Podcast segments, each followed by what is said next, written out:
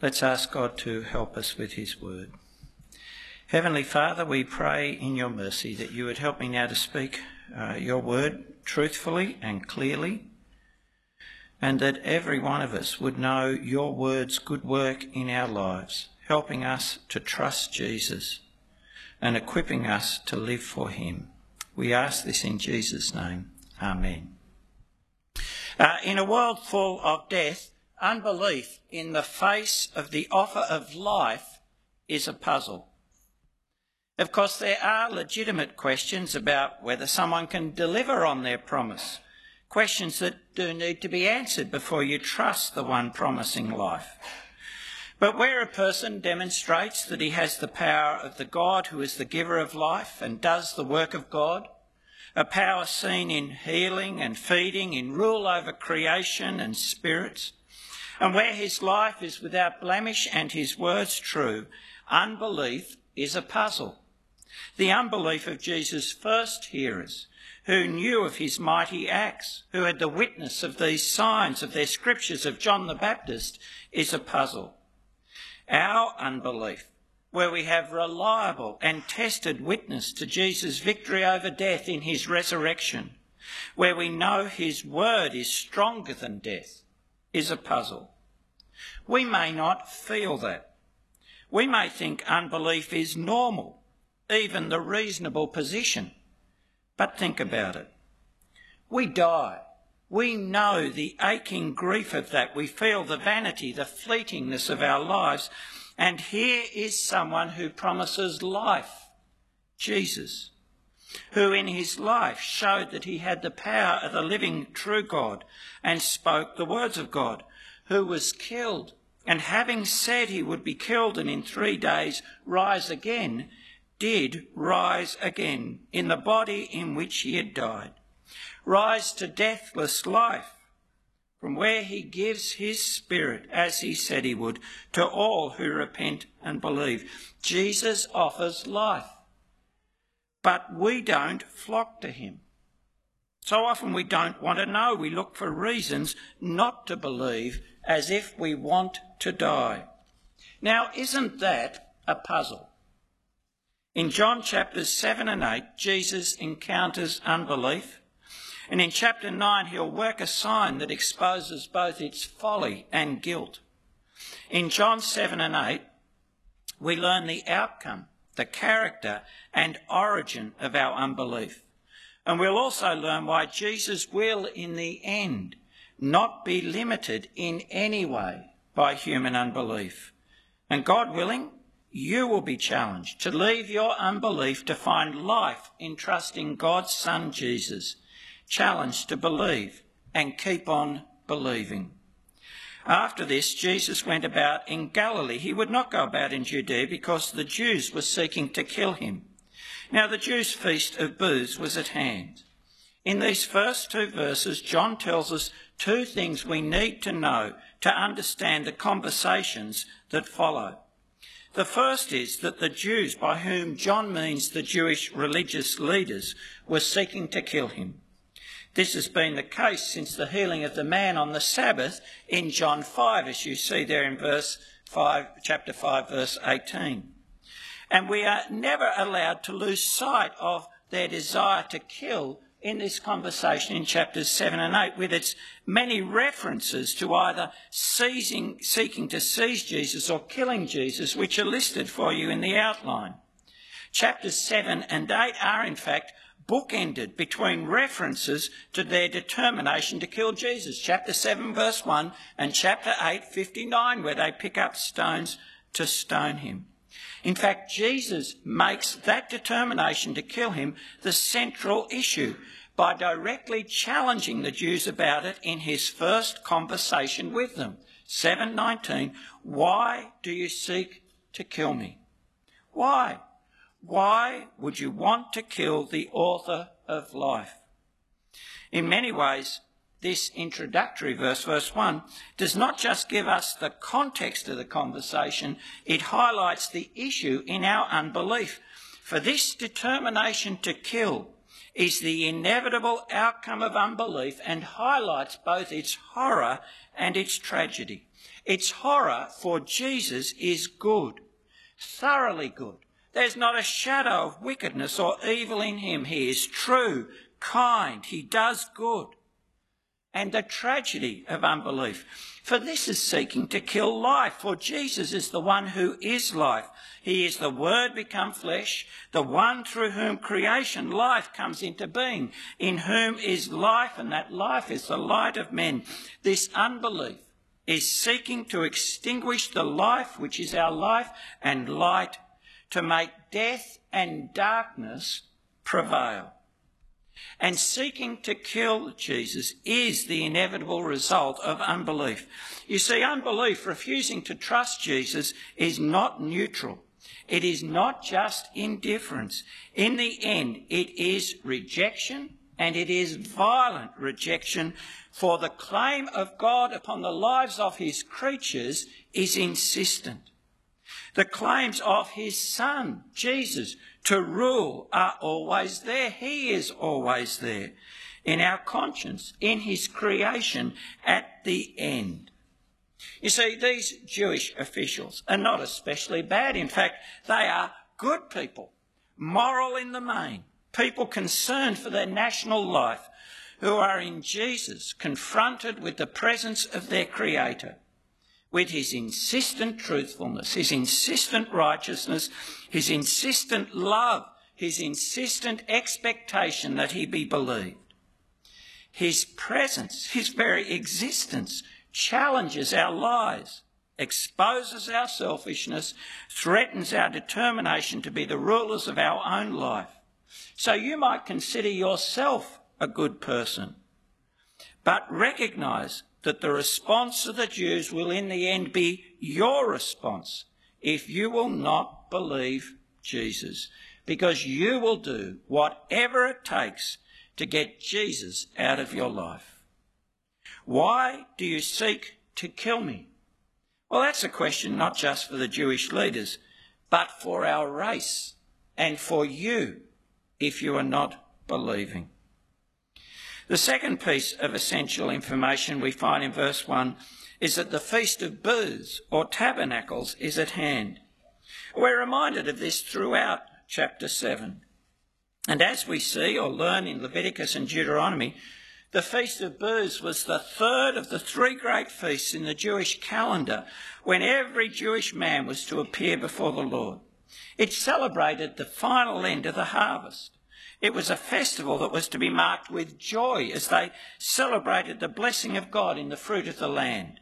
It was also a festival at which they remembered by living in booths, that is, temporary shelters, how the Lord had brought them through the wilderness to the land at the time of the Exodus, reinforcing that the Lord was the provider of this permanent good home they now enjoyed.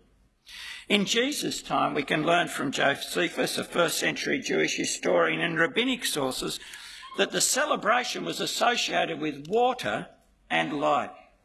The blessing of God in providing life giving water, in giving the rains and bringing water from the rock in the wilderness, was remembered in a daily water pouring ceremony, when water was carried by the priests in a golden pitcher through the streets of Jerusalem and then poured out on the altar in the temple. And the light of the pillar of fire that provided guidance and protection in the wilderness was remembered in lighting giant lamps in the temple during the nights of the feast. At this festival that rejoiced in the life given and sustained by God, unbelief threatens death. And Jesus promises himself as the source of the life giving water and light of God, promises the life that will never run out and the light that will always guide and protect, the light of life.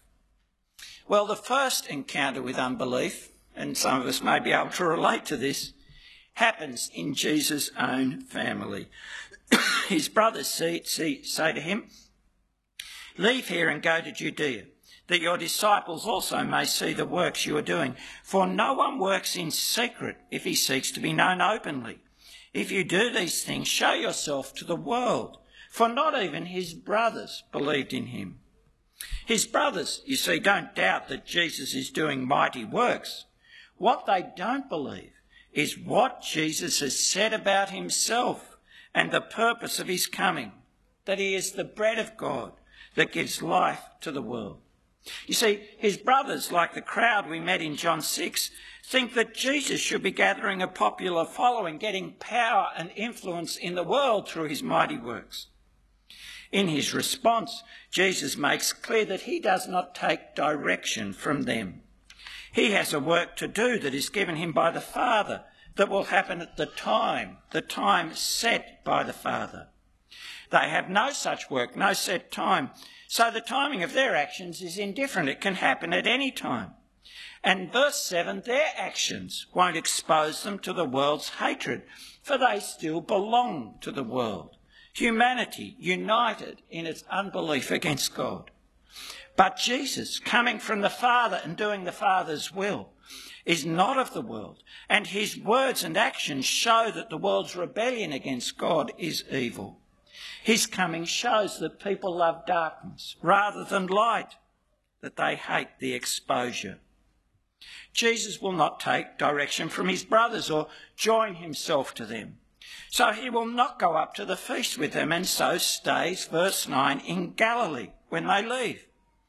But later, at his time, he goes up. There's no deception. He said he was not going up and he didn't go up. And when he goes up, he goes up not just at a different time, but in a different manner, in private, not publicly, and for a different purpose. He teaches not doing spectacular works to attract an admiring crowd. That is, Jesus goes up in obedience to the Father, not to meet human expectations. And what he encounters in the temple at the feast is unbelief, whether it's the determined unbelief of the Jews, the Pharisees, and temple authorities, or the confused unbelief of the crowds, the pilgrim who went, pilgrims who went up to the feast, or the Jerusalem locals. And in this encounter with unbelief, Jesus exposes the character of unbelief, both theirs and ours. About the middle of the feast, Jesus went up into the temple and began teaching, and the Jews marvelled, saying, How is it that this man has learning when he has never studied? You might at first think that the marvelling at Jesus' teaching by the Jews in verse 15 showed some kind of softening in their attitude, a kind of grudging respect. Not so. They are damning with faint praise. They say Jesus' teaching is just basic. The, the word used is actually a word for letters, grammata, just, just basic teaching.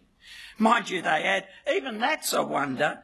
No wonder he can produce that seeing he is untaught, unlearned, not someone who has sat at the feet of recognised teachers, their teachers, and acquired knowledge.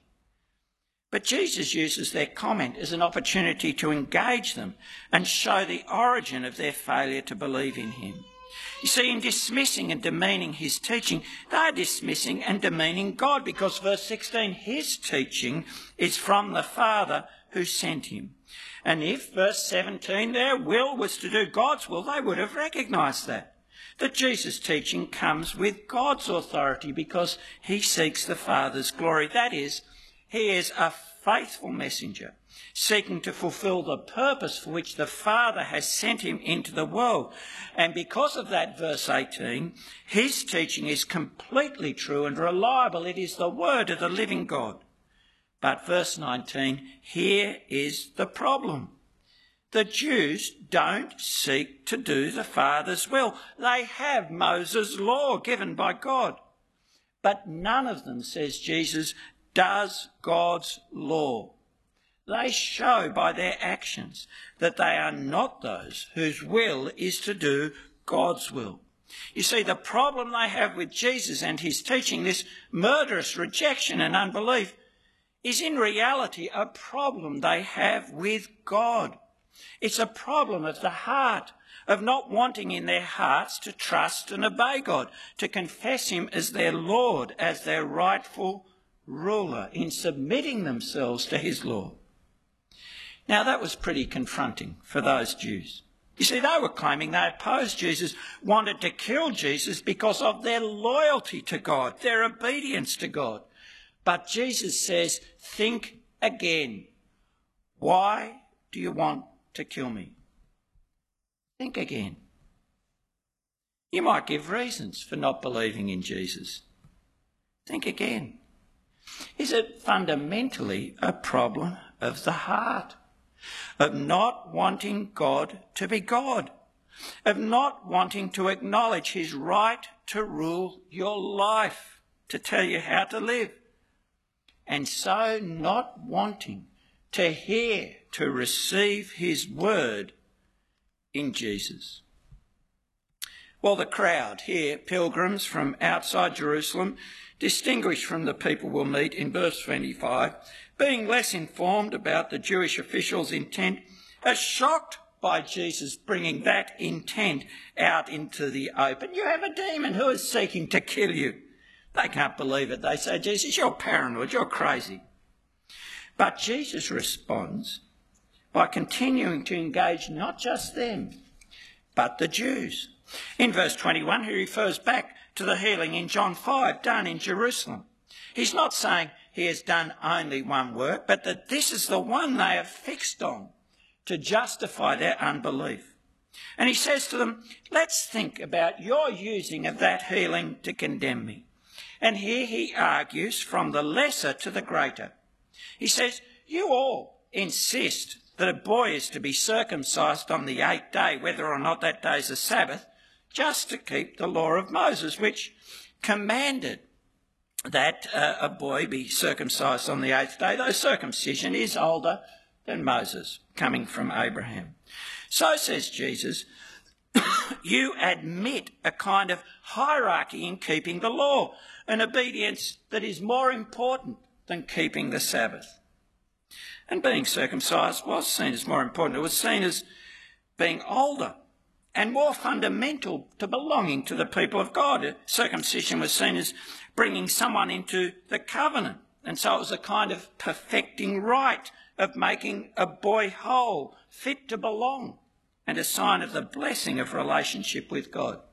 So says Jesus, if there is an obedience more important than keeping the Sabbath, why can't you recognise that making a whole man whole, fit, healthy, is part of that obedience. That wholeness is more important than circumcision, more fundamental to enjoying the blessing of God, to participating in the life of God's people, more important than the Sabbath. Judge, he says, verse 24, with righteous judgments. That is, judgments in line with God's revealed character. Think about what is pleasing to him, says Jesus, and not just about appearance. Stop in your unbelief from looking for a quick way to dismiss Jesus without grappling with God's reality. That's what he says to them and he says to us. Do you rely on superficial judgments to avoid thinking about God, who he is and what pleases him, to avoid thinking about whether Jesus is the truth from God? You know, superficial religious judgments, like this one. God can't have a son. But think, if he's all alone, how can he be loved? Oh, one person can't die for others. Well, can't God himself pay the cost of forgiving? Oh, and superficial judgments used by the non religious. All religions are the same. Well, if you think sharing some common features make things the same, think again. A car without an engine and a car with an engine have a lot of common features, but they are infinitely different in terms of getting you anywhere you want to go. Oh, here's another. All Christians are hypocrites. Have you met all Christians? And let's face it, there's always room for more hypocrites. Uh, Christians, sorry. Good. Uh, okay. You see, unbelief, a problem of the heart, supported by superficial, dismissive judgments. And our Lord also shows us that unbelief is so often overconfident in what it thinks it knows. The locals, the people of Jerusalem, are a bit more in touch with what the Jewish authorities intend to do, and so they start to wonder, verse 26 about Jesus, wonder if official inaction means the authorities really know Jesus is the Christ. But they dismissed the idea that Jesus could be the Christ. Why? Well, there was a belief that the Christ would appear suddenly, without any build up, any previous activity. But Jesus was well known. He'd been active for a while. They were even discussing him. So he couldn't be the Christ. Jesus' response is that they did not know as much as they thought they did. You know me, and you know where I come from. But I've not come of my own accord. He who sent me is true, and him you do not know. I know him, for I come from him, and he sent me. So he repeats their claim to know him. But he reminds them of something he has said often by now that should have led them to question what they know that he is someone who is sent. And so the only way to truly know Jesus and know where he has come from is to know the one who sent him. And in their unbelief and sin, they do not know him. Jesus knows him. And so Jesus is the one who should be listened to about his identity and purpose. He's the authority about who he is and what he has come to do. But they don't believe because they think the little they know is all there is to know. And so they stop listening. It's like us, isn't it? We think we know. We mistake our partial and limited knowledge for all there is to know. And we draw conclusions then that bolster the unbelief that our hearts desire.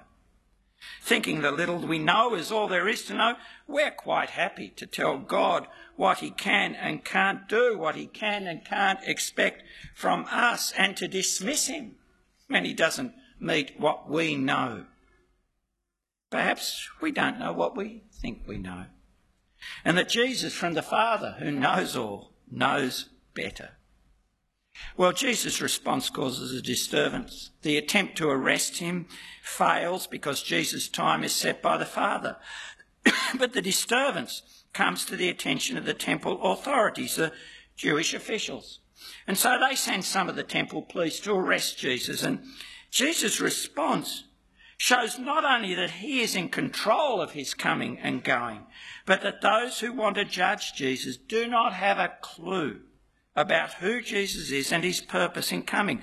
That they're operating on an entirely different plane. Verse 33, Jesus said, I will be with you a little longer, and then I'm going to him who sent me. You will seek me, and you will not find me. Where I am, you cannot come. Jesus speaks this way repeatedly in the gospel. He's speaking of his work, his death, and rising and ascending to the Father. His movement is subject to God, already planned by God, and so he is not subject to them or us, and he is beyond them and their possibilities. But the authorities don't have a clue. Verse 35 Where does this man intend to go that we will not find him? Does he intend to go to the dispersion among the Greeks and teach the Greeks? They wonder where Jesus could go beyond their reach. The Greeks, they are clueless. And that shouldn't surprise us, really, should it? God is so much greater than us, his plans and possibilities, so far beyond us. But all the time, unbelief makes what we think is possible the limits of God's possibilities. All the time, shrinking God to fit our small understanding. So often, the God we are not believing in is an idol of our imagination, made and then so easily dismissed because he's not greater than ourselves. An idol of our imagination because we refuse to come to God and be taught by him, and not the true God for whom all things are possible.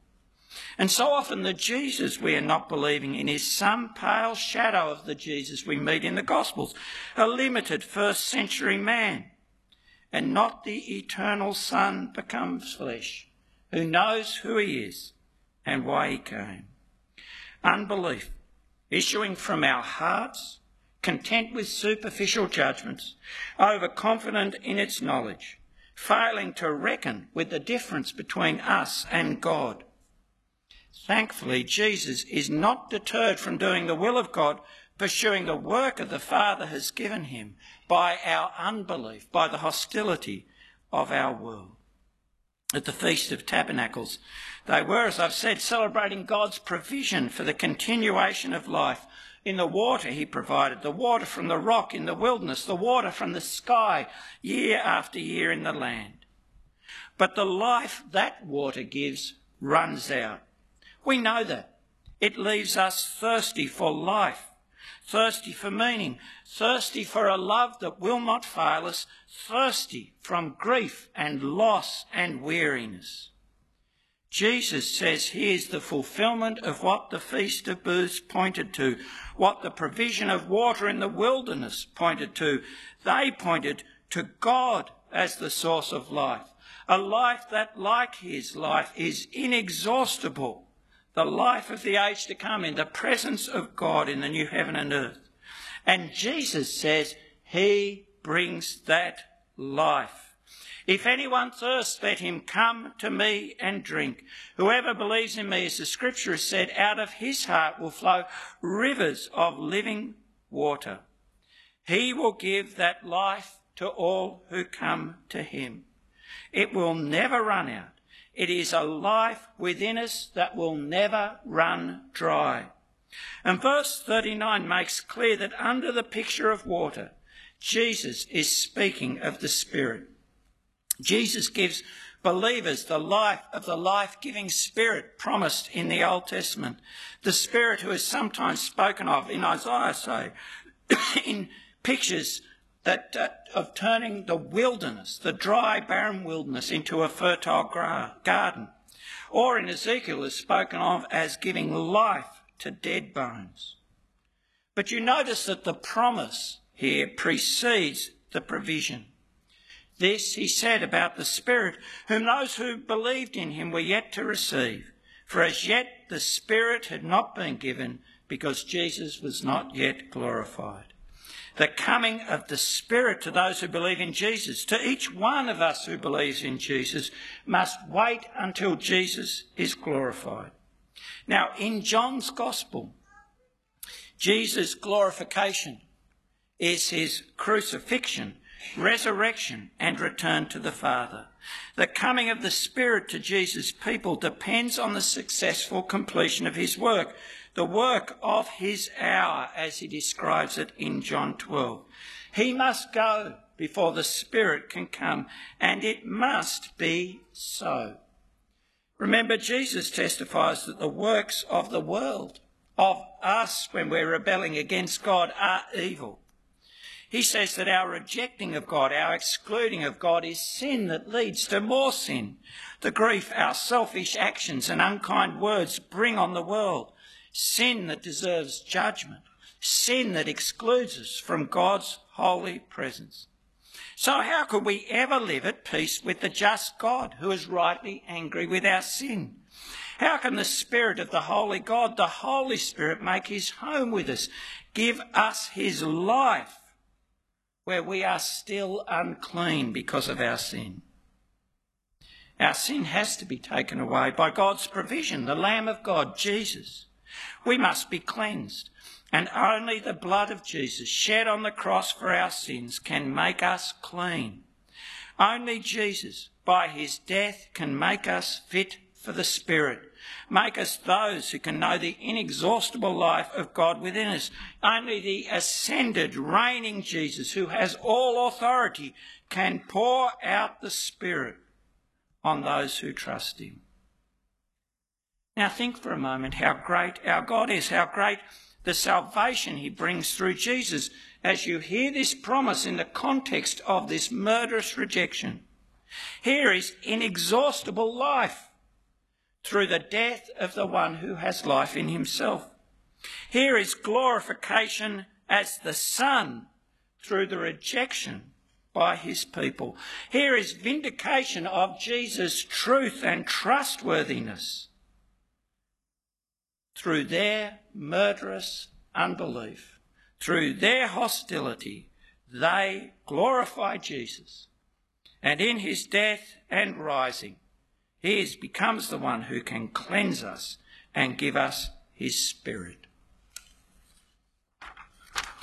Jesus' words create a stir. Some of the people are moved to want to recognise in Jesus one sent from God, the prophet like Moses or the Christ.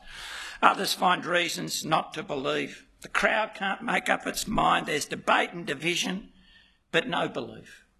And Jesus' words impress those sent to arrest him. Verse 46 the officers say, No one ever spoke like this man. But despite the testimony of their own, this appeal to listen, the Jewish officials are unmoved.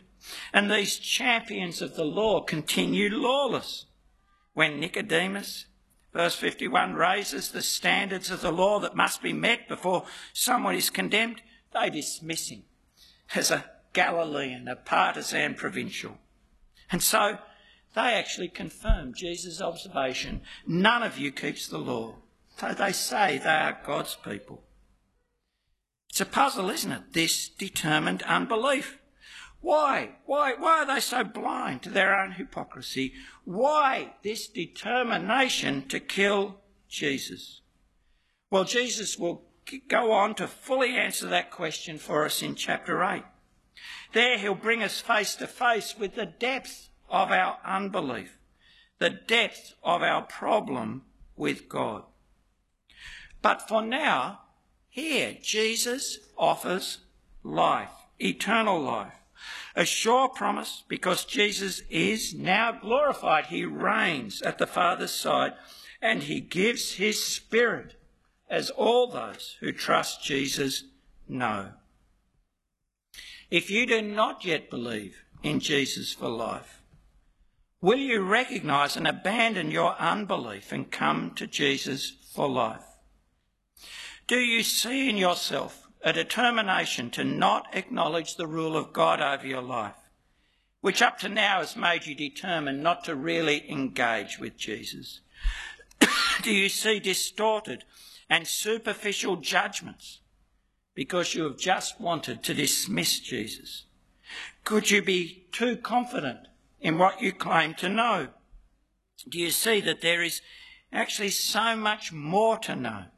And Jesus, come from God, knows the truth and should be believed. Is it time to change your mind and seek a changed, a new heart, a new life from Jesus?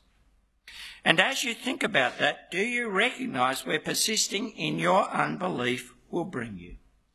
Killing Jesus, who is wholly good, embracing death forever in rejecting the God who is life.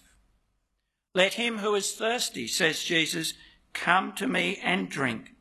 He is calling you. He lives, he calls. Hear him and call out to him. And then come and talk. But if you're a believer, hopefully you've not been sitting there thinking, I've been talking about somebody else because this scripture has been given for your instruction and encouragement as well. Do you recognise the persistence of unbelief even in your belief? That not wanting to hear because you don't want to change, to do God's will where it conflicts with your desire, whether it's for money or recognition or sexual satisfaction, or you don't want to hear because you don't want to have to think of God in ways that will separate you from your peers or family? Do you recognise that wanting to make yourself and what you want and think you can do the measure of what God can be and expect of your obedience? You recognise that in yourself? Oh, do you see in yourself a taking refuge in superficial engagement with God, fearful that He might want more of your love or your time or your life? Believer, unless rooted out, such quiet, lazy unbelief will bring you to a point where you will want to stop listening to Jesus. For he will not step back from being the eternal Son, the judge and saviour of the world, the only way to God. And he will not step back from calling for all your love and trust seen in doing his will. So get rid of unbelief. Know Jesus in knowing his word, know he can be trusted in all he says, and in all he has taught his apostles to teach us, know the living water he offers to all who believe in him, not as a prize, but as a gift. Trust him wholly and embrace the life he alone offers to the praise of our rejected yet reigning Saviour. Let us pray. Our gracious God, we pray that you would root out unbelief from our hearts, that we would see it and hate it, and turn to trust your Son wholly.